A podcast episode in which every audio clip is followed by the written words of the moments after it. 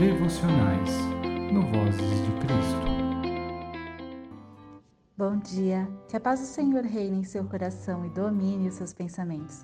Eu sou a Cris e hoje vamos meditar em Amós 3, versículo 10, que diz assim: Porque Israel não sabe fazer o que é reto, diz o Senhor, e entesoura nos seus castelos a violência e a devastação. Nosso devocional de hoje tem como título A vida muda na proporção da sua coragem. É uma grande contradição e ouso até dizer que faz parte de um movimento de dissociação dizer que há santidade entre pessoas de uma comunidade de fé. Essa afirmação resume uma necessidade, uma busca que é inatingível. E isso precisa ficar extremamente claro. O seu líder religioso não é santo a pessoa mais bondosa que você conheça não é santa. Todos estamos em busca disso, mas não o somos.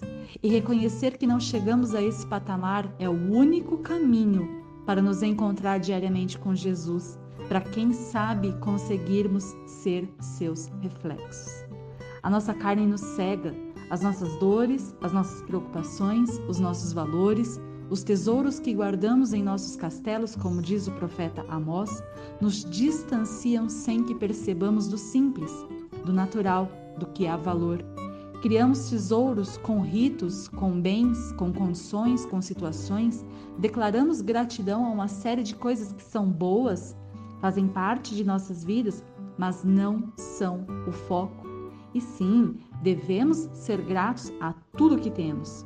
No entanto, há muito de nós que está tão perdido criando uma ideia do que deve ser caminhar com Jesus, que caminha nessa ideia e não ouve claramente o que ele tem a nos dizer. Isso é simples. O Senhor reconheceu e afirmou isso ao seu profeta quando diz que Israel não sabe fazer o que é reto. Veja, no início do capítulo 3, o Senhor diz claramente quem é esse Israel a quem se refere. Há traduções que trazem como Samaria. Há traduções que não mencionam um nome a este povo. No entanto, no início desse capítulo, o Senhor diz: Filhos de Israel, que fiz subir da terra do Egito. Ou seja, era o povo que Deus elegeu para sua nação, manter aliança. E assim, embora tenham vivido essa maravilhosa experiência de relacionamento, ainda assim não conseguiam compreender a responsabilidade dessa aliança.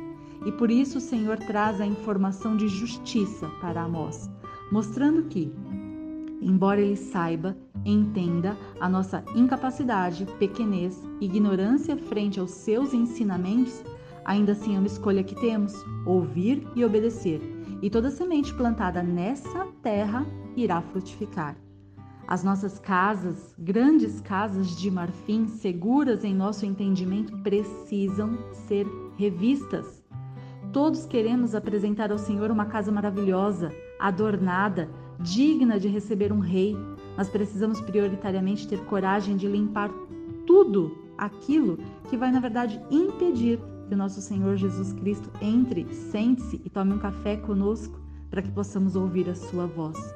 Ele vem ao nosso encontro para que possamos lhe escutar, não para que fiquemos mostrando cada pequeno artifício de coisa inútil que transformamos em tesouro.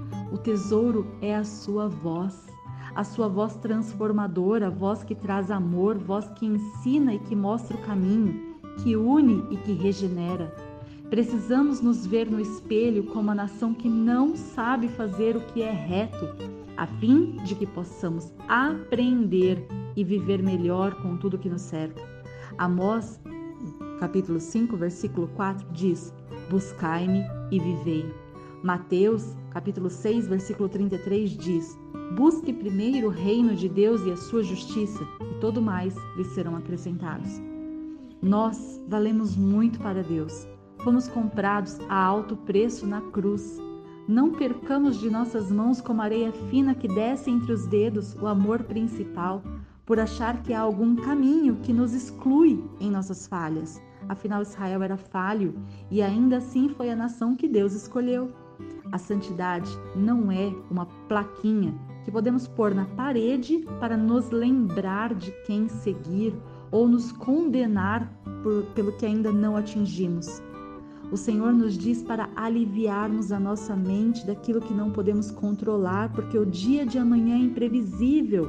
Mateus 6, 25 a 27. A nossa mente deve estar focada no que é justo, bom e tem valor, para que possamos brilhar a luz de Jesus que cura o nosso interior e a nossa mente, e assim, nesse movimento de dentro para fora, emana cura e salvação por onde passa também. Tenhamos coragem em mudar, em ouvir o que Deus tem a nos dizer e ser o que Ele espera.